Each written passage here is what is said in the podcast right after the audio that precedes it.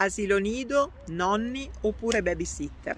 Spesso ci chiedete questa domanda, ma in realtà non è una libera scelta, dipende dalle esigenze lavorative dei genitori.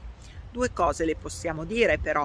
Possiamo dire che fino ai 18-20 mesi un bambino non ha bisogno di relazionarsi al di fuori dell'ambito familiare, ha bisogno di ritmi, di rituali, di figure di, di accudimento stabili con cui stabilire che cosa? Una base sicura relazionale che gli permetterà poi di vivere l'esterno in maniera più tranquilla, più serena. E poi da un punto di vista immunitario sicuramente più immaturo e quindi si ammalerà molto più spesso. Una volta che acquisita questa maturità immunitaria, relazionale, psicologica, emotiva, potrà avere un sacco di bellissime esperienze al di fuori, quindi la formula ideale sarebbe nido di qualità e tempo familiare di qualità, non davanti a uno schermo. Raccontateci le vostre esperienze. Stai ascoltando Pedialore di Pediatalk.